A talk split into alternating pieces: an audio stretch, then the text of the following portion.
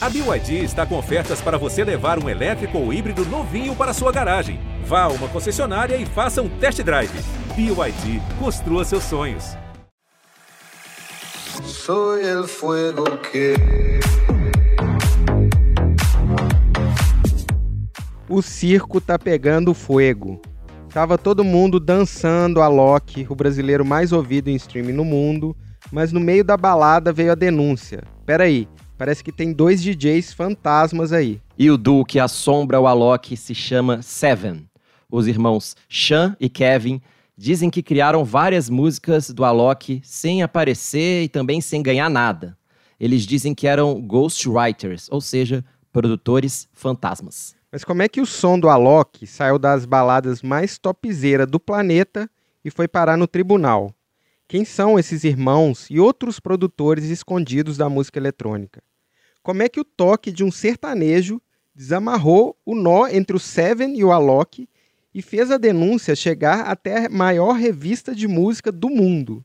São muitas perguntas e hoje o João ouviu as respostas e também vai explicar tudo. Eu sou o Braulio Lawrence. Eu sou o Rodrigo Ortega e esse é o G um Ouviu, o podcast de música do G um.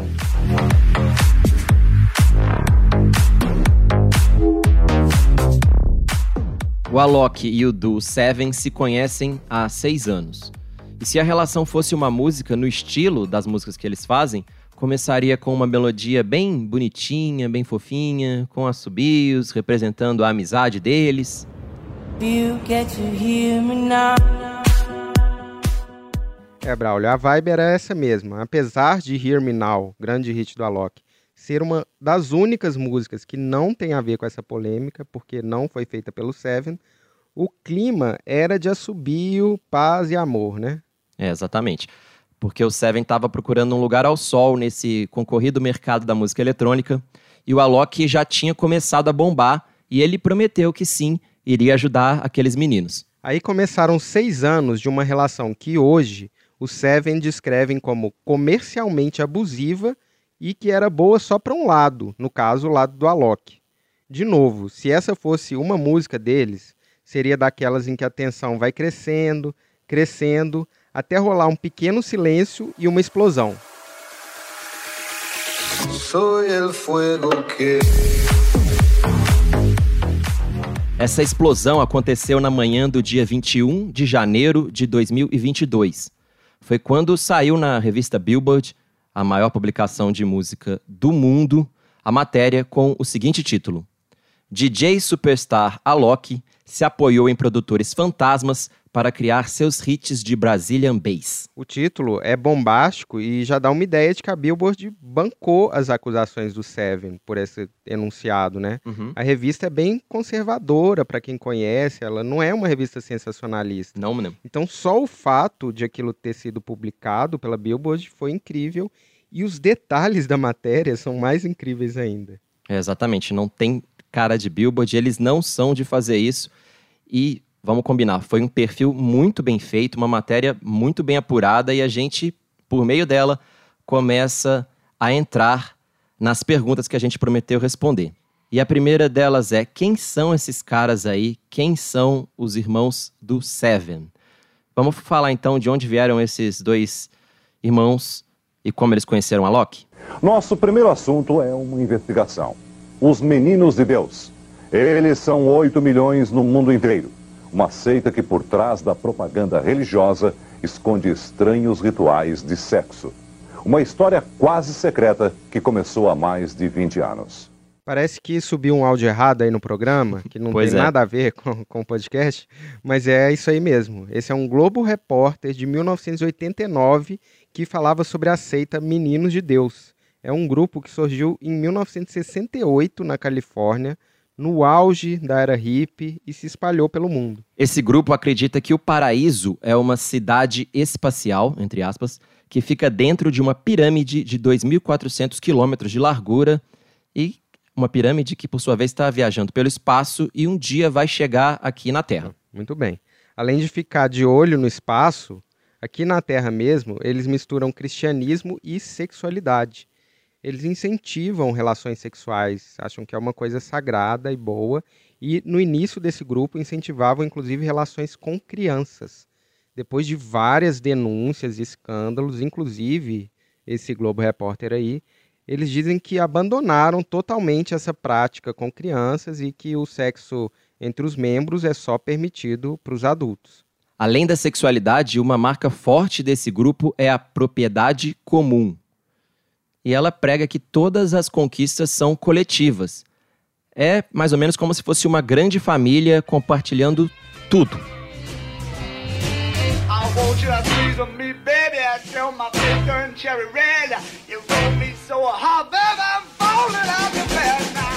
Ó, oh, de novo eu tenho que avisar que esse não foi um sobe-som errado.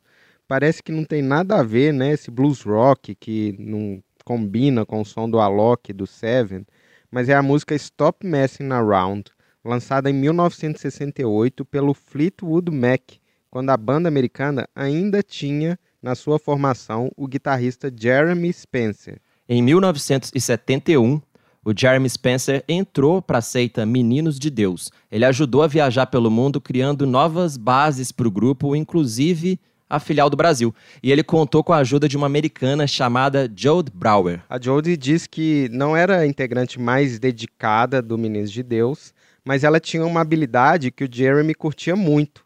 Ela entendia de música e sabia construir estúdios. Ela fez dois estúdios para o grupo no Rio.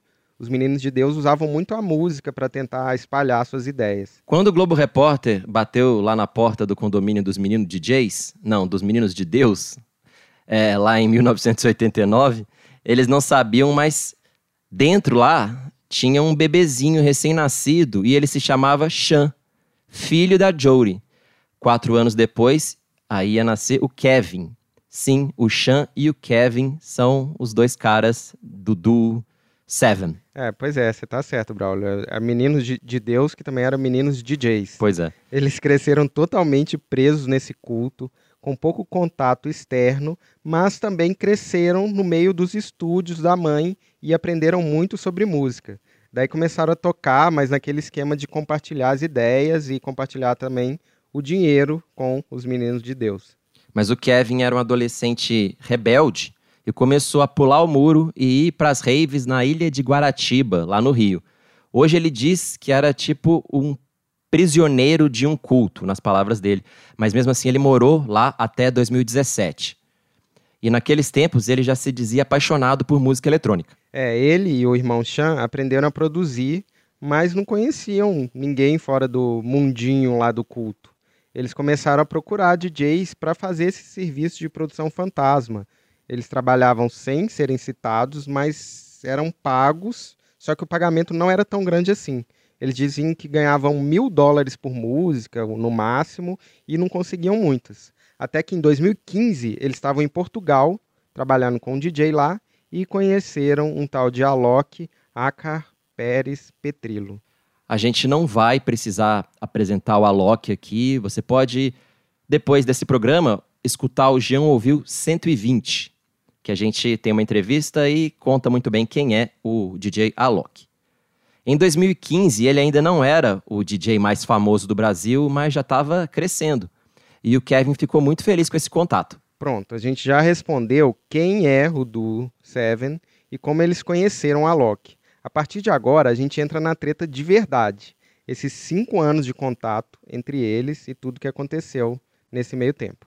Os Seven dizem que enquanto a Alok viravam dos maiores D Js do mundo, eles trabalhavam escondidos, trabalhavam nas sombras, sem crédito, também sem receber nada, sem pagamento, em quase tudo que o Alok já lançou. Só que as versões, claro, dos dois lados são diferentes. A gente vai contar aqui, baseado não só na reportagem da Billboard, mas na conversa que eu tive com os dois advogados, do Kevin e do Alok. Cada um está preparando sua ação judicial. Enquanto isso, tanto o Kevin quanto o Alok divulgaram vídeos no Instagram rebatendo um ao outro. A gente começa com o que o Kevin falou para a revista Billboard. Tudo começou com essa música que a gente vai tocar agora, o remix de B Y O B do System of a Down. Everybody's going to the party, have a real good time. O Kevin diz que mandou essa faixa pro Alok Ele gostou muito e eles lançaram. Eles ainda nem tinham um nome artístico e precisavam escolher esse nome. Daí criaram Seven, que é uma mistura do nome Chan com o do Kevin, que era, na real, a cara do duo, quem aparecia. O Alok incentivava muito a carreira dos dois e dizia que eles iam virar o maior nome do E D M do mundo em poucos anos. E D M é a música eletrônica super popular, super dançante. Ao mesmo tempo, ele também ajudou os dois garotos a marcar um monte de shows, né? A lançar músicas também. Enfim, o Alok pedia ajuda para eles, para as próprias produções, e em troca dava uma ajudadinha ali na carreira. É, segundo o Kevin, são catorze músicas do Alok que eles criaram sem nenhum crédito nem pagamento. Mais uma música que teve crédito, mas não teve autorização, que a gente vai falar no final. Ele disse que era tudo na brodagem, no contato informal. Eles mesmos falam que foram muito inocentes nessa relação. O Kevin mostrou na Billboard e também nas redes sociais dele conversas com a Alok em que ele manda todos esses materiais para o D J. Ele mostrou também alguns projetos que ele diz que são as originais das músicas lançadas pelo Alok, entre elas Favela.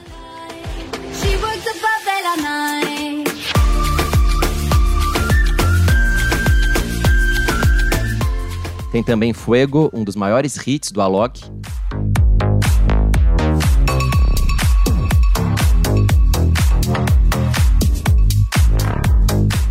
E outra delas é Got to Get a Grip, um remix feito pro Mick Jagger. Uhum.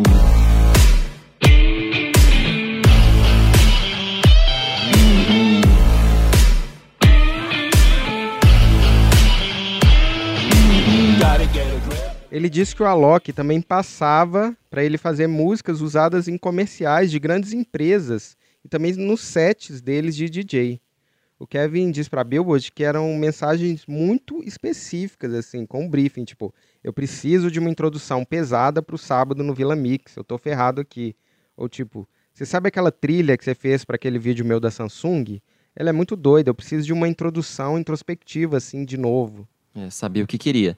E ele mostrou também um vídeo que tem a abertura do set do Seven no festival Tomorrowland, em dois mil e dezenove, e a abertura do set do Alok no festival Untold, na Romênia, em dois mil e vinte e um.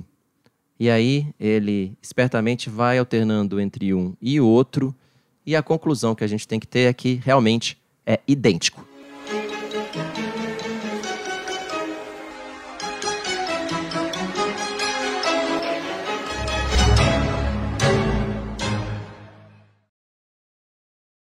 Os shows que o Alok arrumava para o Seven tinham cachê de quinhentos dólares e chegaram a dois mil e quinhentos dólares, enquanto ele mesmo ganhava mais de cem mil dólares por set, segundo eles dizem.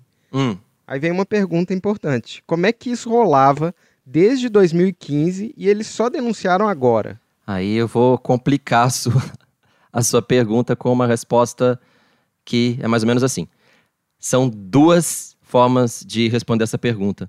Uma delas é a do Alok, ele diz que a denúncia é falsa, ponto final. Ele diz também que eles não eram ghostwriters e que ele mesmo fez todas as músicas citadas. No máximo eles fizeram uma masterização, que é um trabalho técnico ali, quando a música já está pronta, no final, dá um tapa final. Ouve aí o que diz o Alok. O que acontece? Eles faziam a minha master. Eu mandava o meu projeto para eles. E eles pegavam e masterizavam, o que é muito comum hoje no mercado, né? Até hoje eu faço isso, eu faço com estúdios de engenheiros de áudio. Todo mundo faz isso, tá? Eu faço no mesmo estúdio que o Drake faz, que o J Balvin faz, vários outros artistas também fazem. Basicamente, você pega a sua obra, finaliza ela, manda para um estúdio, eles vão e fazem a masterização da música para ficar mais compatível com as plataformas. Cada plataforma, inclusive, requer um tipo de master. E eu sempre pagava eles pelas masters que eles faziam. Inclusive, era uma guerra para quem ia fazer a master. Eu mandava no grupo. Ele, ah, deixa eu fazer, deixa eu fazer. O Alok também diz que é comum um D J pedir sugestão para o outro ou para vários outros. E dá a entender que isso também rolava entre eles, ou seja, eram só sugestões que eles davam. É muito comum no show business os produtores compartilharem suas obras e perguntarem sugestões, pedirem sugestões. Então, por exemplo, eu mando, você prefere esse drop ou esse drop? Você prefere assim ou assim? Eu mando isso para vinte produtores diferentes, cada um dá o seu, é, seu feedback. E a gente acaba, pô, beleza, ver como é que é ali. é muito difícil que uma pessoa termine uma obra e não compartilhe com ninguém antes de lançar, porque a gente sempre gosta de ouvir opiniões do coletivo, assim, até pra gente entender se a gente fez o certo ou não. Então, na versão do Alok, eles ficaram esses anos todos trabalhando juntos, porque era uma relação normal. Mas a história contada pelo Seven é bem diferente, né, Ortega? É, eu falei com o advogado deles, o Eduardo Senna. Hum. Ele pegou esse caso no final do ano passado. E a primeira coisa que ele disse foi que sim, o Kevin e o Sean foram muito inocentes, mas a origem deles lá nessa seita, Children of God, bem longe do mundo real, fazendo música lá para Deus, sem ganhar nada, ajuda a explicar essa falta de, de tato que eles tiveram. Mas é bom explicar que não foi só essa prisão de, de estar em um culto, né? É, vai além, tem também uma prisão contratual. E aí eu explico. Em dois mil e dezessete, o Seven assinou um contrato com uma agência chamada Artist Factor. É uma sociedade do Alok com um empresário sertanejo chamado Marcos Araújo. O Marcos Araújo é dono da Audiomix, que já foi um dos maiores escritórios sertanejos de Goiânia. Ele já foi empresário tipo de Matheus e Kauan, Jorge Mateus, vendeu o show do Gusttavo Lima, por exemplo. Enfim, era um dos maiores empresários de música do Brasil. E, além de sócio do Alok na Artist Factory, o Marcos também era empresário, gerenciava a carreira do Alok. Esse contrato aí que a gente falou, da Artist Factory, com Seven, tinha duração de dez anos, ou seja, valia até dois mil e vinte e sete. E ele previa uma multa de vinte milhões de reais caso alguém quisesse pular fora. O advogado do Kevin diz que desde dois mil e dezoito ele já começou a perguntar para o Alok, assim, informalmente, se não dava para ter mais crédito nas músicas, enfim, reclamar um pouco. Mas que sempre que rolava esse papo, o pessoal da Artist Factory lembrava ele do contrato de dez anos e da multa de vinte milhões, ou seja, que eles tinham o poder de simplesmente deixar ele na geladeira. O Kevin mostrou no Instagram dele um print de uma conversa em que eles dizem que só vão liberar da multa de vinte milhões caso ele assine um termo em que diz que o Alok nunca lançou nada feito por eles sem dar o crédito. E ele, claro, se recusou a assinar e ficou nessa prisão, ficou nesse impasse. E aí a história poderia ter terminado aqui, né? Bem clássico. Seria mais um caso de artista que assinou um contrato errado e aí não poderia fazer mais nada e fica por aí. Sim. Só que aí vai ter uma reviravolta. E é uma virada do tipo ouvir batida de house music em balada sertaneja. Tipo o remix de Suave, que o Matheus e Kauan lançaram com a assinatura do Alok, mas que o Seven diz que foi ele quem fez.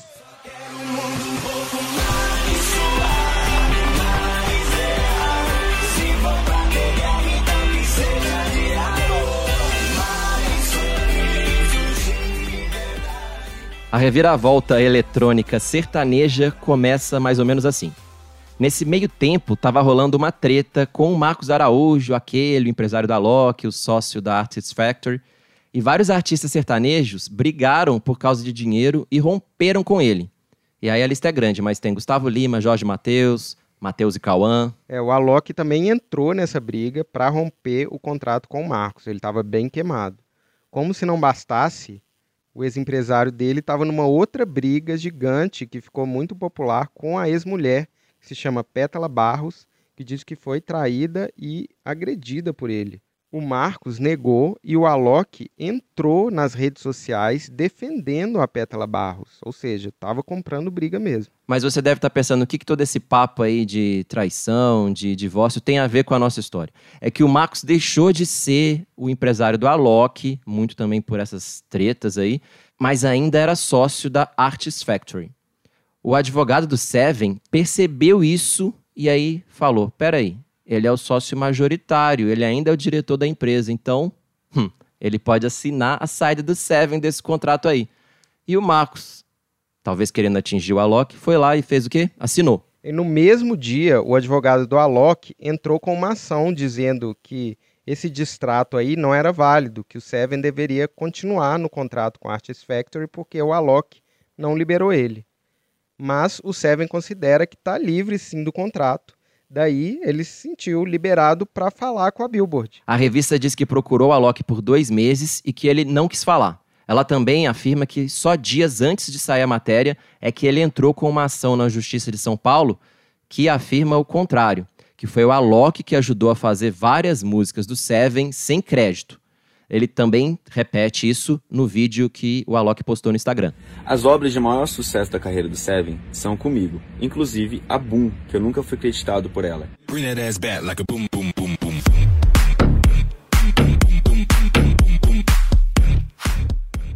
Então essa é a versão dele. Ele diz que nunca roubou músicas do Seven e que na verdade é a dupla que se aproveitava do Alok e agora estão ameaçando ele. Segundo o Alok, por trás dessas ameaças está o nome do Marcos Araújo. Desde que eu larguei a Audiomix, eu vivo recebendo ameaças, eu vivo sendo perseguido e ele simplesmente não aceita, tá? Essa matéria não é uma surpresa. Se vocês perceberem, quando eu fiquei número quatro do mundo, né, do quarto dia do mundo, mesmo ele não trabalhando comigo mais, ele fez um post no Instagram dele e marcou o Seven, já criando toda essa narrativa para essa matéria de hoje. Eu sempre fui um cara que admirei muito o Seven, admirei muito o trabalho deles. Eu fico triste que está acontecendo, mas eu sei que no fundo não são eles. Então nem quero que vocês ataquem eles também, porque eu sei que eles estão sendo usados como instrumento para de alguma forma tentar me atacar. O Marcos Araújo mandou uma nota pra gente dizendo que essas eram calúnias e difamações do Alok. E ele se identificou na matéria da Billboard, passou vários valores de cachê, ajudou a contar a história, ou seja, ele está do lado do Seven, mas todo o relato ali na matéria da Billboard é do próprio Kevin e da família dele. O Kevin dizia no final da matéria que estava avaliando as opções judiciais dele, mas no mesmo dia a gente falou com o advogado dele e ele contou que já estava preparando uma ação judicial. Talvez no momento que você está ouvindo esse podcast, essa ação já esteja sido protocolada e tal. E, claro, esse caso vai ter muita atualização. É, ele falou que ia entrar com essa ação contra o Alok e que a ação do Alok contra o Seven, dizendo que ele que tinha sido roubado, era uma piada, que não tinha nenhum argumento e que, segundo ele, foi só uma coisa defensiva, porque o Alok sabia que a Billboard de uma hora ia soltar a matéria. E aí, ação e reação, no mesmo dia o Kevin e o Chan também divulgaram um vídeo no Instagram rebatendo as falas do Alok. Oi galera, eu tô aqui com meu irmão Sean e a gente vai responder as falsas acusações do Alok. O Alok fala que ele vem ameaçado pela matéria. Ele já tá sabendo essa matéria, deve fazer, acho que foi dez de novembro que ele me mandou uma mensagem pedindo sobre essa matéria e não respondeu a Billboard, a maior revista de música do mundo. Até porque eu não tenho nada pra esconder. Então, se você não tem nada a esconder, por que, que você não respondeu ao Billboard? E por que, que você vem no seu Insta se defender parcialmente contra uma revista imparcial? Tipo, it's Billboard. Ele pergunta por que, que o Alok não deixa ele seguir sem esse contrato até dois mil e vinte e sete com a Artist Factor, que ele chama de aprisionamento. Na verdade, foi o Marcos quem estendeu a mão e me tirou desse aprisionamento que você me colocou. Eu não deixava o Marquinhos fazer qualquer coisa com a gente. Você prendia, você não, nem podia falar com o Marquinhos. Então, Alok, última coisa. Já que você não gosta tanto do Marcos, libera ele, deixa só ele ser o nosso empresário. Hashtag libera o Marcos. Esses vídeos dos dois são cheios de trechos de música que eles dizem que são as originais, retiradas diretamente dos computadores ali de cada um. É difícil a gente ficar aqui julgando, porque teria que ver os registros, ver o projeto completo, enfim. Tem formas técnicas de averiguar isso. Mas tem um caso que dá pra cravar que eles estão falando a verdade.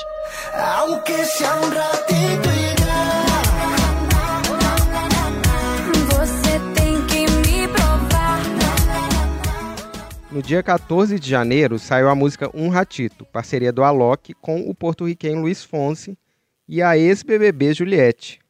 E aí os cactos, né, os fãs da Juliette, estavam muito ansiosos por esse lançamento. Com razão. O Alok lançou essa música acreditando o Kevin como um dos autores. Ele admite que eles começaram a fazer a música juntos em dois mil e dezessete, mas diz que mudou muita coisa desde então.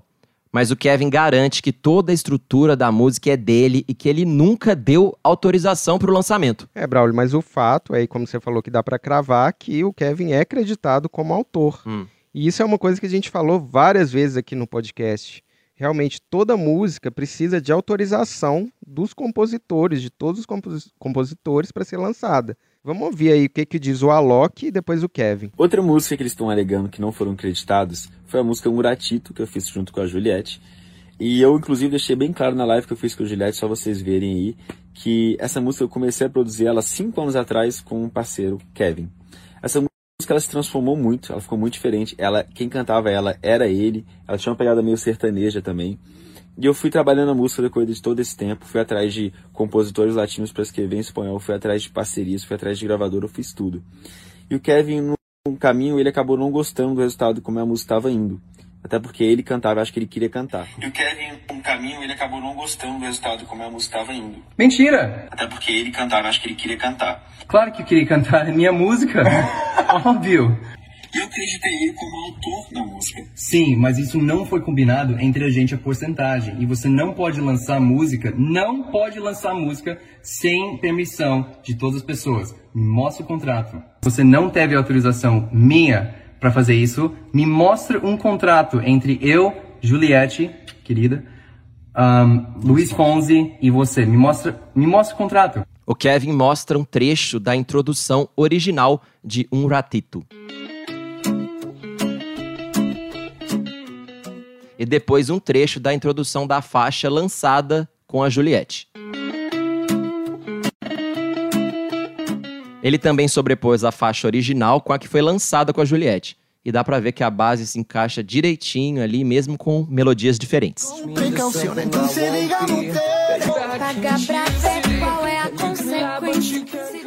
O fato é que o Alok acreditou o Seven, então ele teria que ter autorizado o lançamento. Por isso, no dia vinte e quatro de janeiro, a música saiu do YouTube. E a Carol, o irmão dele, me confirmou que o pedido foi do Kevin direto para o YouTube, não passou nem pelo advogado, e que ele também pediu para tirar do Spotify e outros sites de streaming.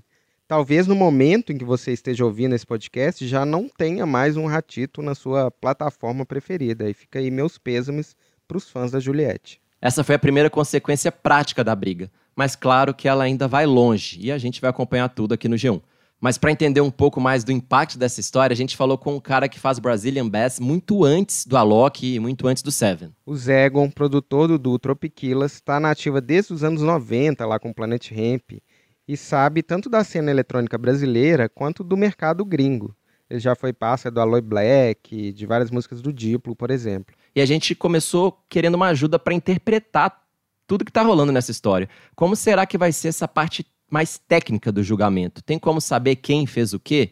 E o Zegon disse pra gente que sim. É uma parada muito fácil de saber, entendeu? Então assim, é, eu vi o Alok falando sobre masterizar, que mandava os caras pra masterizar, e vi ele falando de stems.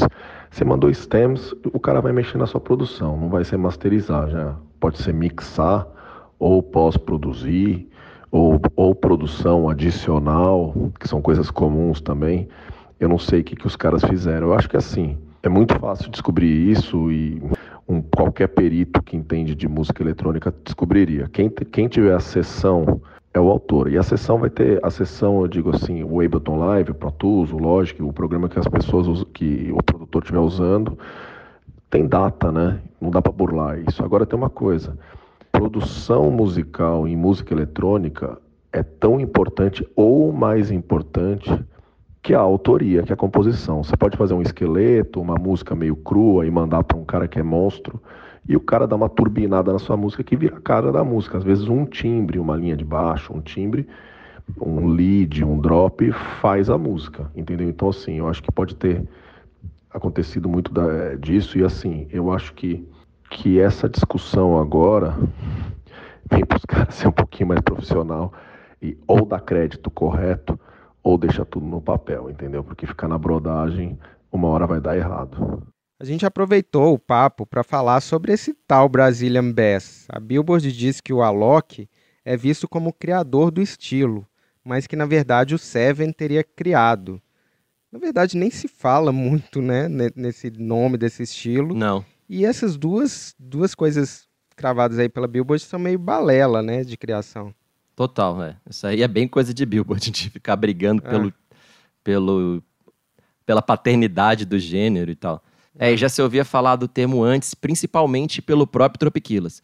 E eles nem acham que criaram essa música bass brasileira e ainda dizem que, na real, o som que a Alok faz nem tem tanto a ver com esse rótulo, né? O termo Brazilian Bass Os primeiros a usar foi a gente, com o Tropkillaz em dois mil e doze. Logo no início eu usei no SoundCloud. Em todas as músicas que a gente lançava, a gente começou a, a rotular, porque você precisava criar um label, né, um hashtag. Eu comecei a criar o hashtag Brazilian Bass. Foi bastante usado.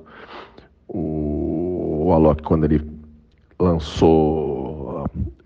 Começou a lançar os sons, começou a falar sobre Brazilian Bass, Brazilian Bass, Brazilian Bass. Eu falei, ué... Isso aí a gente está fazendo há um ano e meio, sabe? Ou dois anos.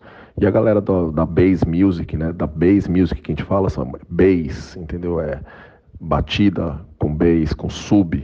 É aí que a gente se denomina. A bass music global, é, o elemento marcante é o sub, né? São os beats, não a linha de baixo, entendeu? Então, assim, para mim tá tudo certo, aconteceu isso e, segundo o Alok, foi um inconsciente coletivo, tranquilo.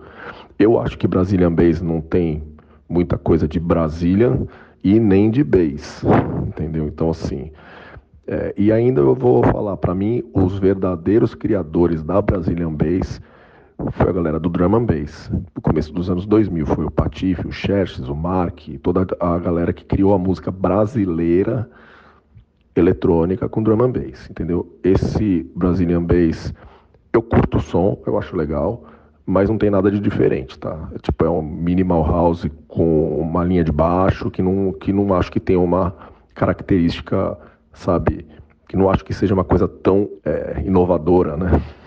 Para a cena global, entendeu? E por fim, a gente falou sobre a figura do ghostwriter. Hum. O caso do Seven pode ser uma chance de botar esses fantasmas mais visíveis aí. A própria Billboard disse que isso é muito mais comum do que a gente imagina e que na década passada, quando os D Js começaram a virar muito superstars, a viajar sem parar, a não ter tempo mais para ir para o estúdio, eles usaram e abusaram desses produtores contratados, assim, todos os grandes D Js. Uns davam mais crédito e outros menos. A gente perguntou pro Zegon sobre isso. E aí, é comum usar ghostwriter? E como eles podem ter mais créditos? Ghostwriters, uma técnica que existe há bastante tempo já. E a gente não ouvia muito falar, porque sempre foi debaixo dos panos, entendeu? Tipo assim, ghostwriter, o produtor gigante, o artista gigante comprava a faixa. E comprava como que eles chamam com um buyout, com certeza com um contrato, que quem criou aquela faixa está cedendo tudo e todos os direitos, e é um buyout. O que anda acontecendo há bastante tempo para cá, tem vários exemplos, David Guetta, até mesmo Major Lazer, que a gente já fez bastante, são produtores grandes, digo a gente, o Tropkillaz, né? São produtores grandes que usam outros produtores na parceria, colaboração. Então tem, você vai ver a faixa ali, tem vários artistas colaborando. Isso é comum, entendeu? Isso é comum, quem participou dessa faixa tem que ter um contrato, tem que ter tudo, tem que ter tudo direitinho e muita ficha técnica de disco, de outros D Js, até você vai olhar do Tiesto, disso, de música eletrônica, de eletro, de house, né? Música pop principalmente também. É um grande processo de colaboração, entendeu? Então, assim, isso é comum. Obviamente, tem que estar tudo no contrato, tudo no papel direito para poder acontecer, entendeu? Esse caso que eu vi da música da Juliette ser derrubada, tá certo. O cara não autorizou, ele é coautor, ele criou o beat, ele mostrou o beat. O pessoal gravou vocal e depois ele apareceu na música só como autor e não produtor e nem como artista. Foi feito contra a vontade dele. Tá certo, fim de assunto, não tem contrato assinado. Vamos ser profissional, né, cara? Vamos trabalhar direito, né? Só acho isso. dois mil e vinte e dois, paz. Ficou bem claro, né, que o caso do Alok e do Seven passou longe desse cenário ideal. E agora a gente fica de olho nas consequências. Mas esse programa fica por aqui. Nossa edição é sempre do D J Thiago Cazu. Sempre bom acreditar, né? É, nós damos valor ao crédito aqui nesse programa. Não tem Ghost Editor aqui no G um Ouviu. Se você quiser ouvir mais histórias sobre ghostwriters e outros fenômenos musicais, pode seguir o G um Ouviu. Tamo no Spotify, na Deezer, Amazon Music, também no Google Podcasts, Apple Podcasts, Globoplay, G um. Enfim, é só procurar o G um Ouviu que você com certeza vai achar. Até mais. Tchau.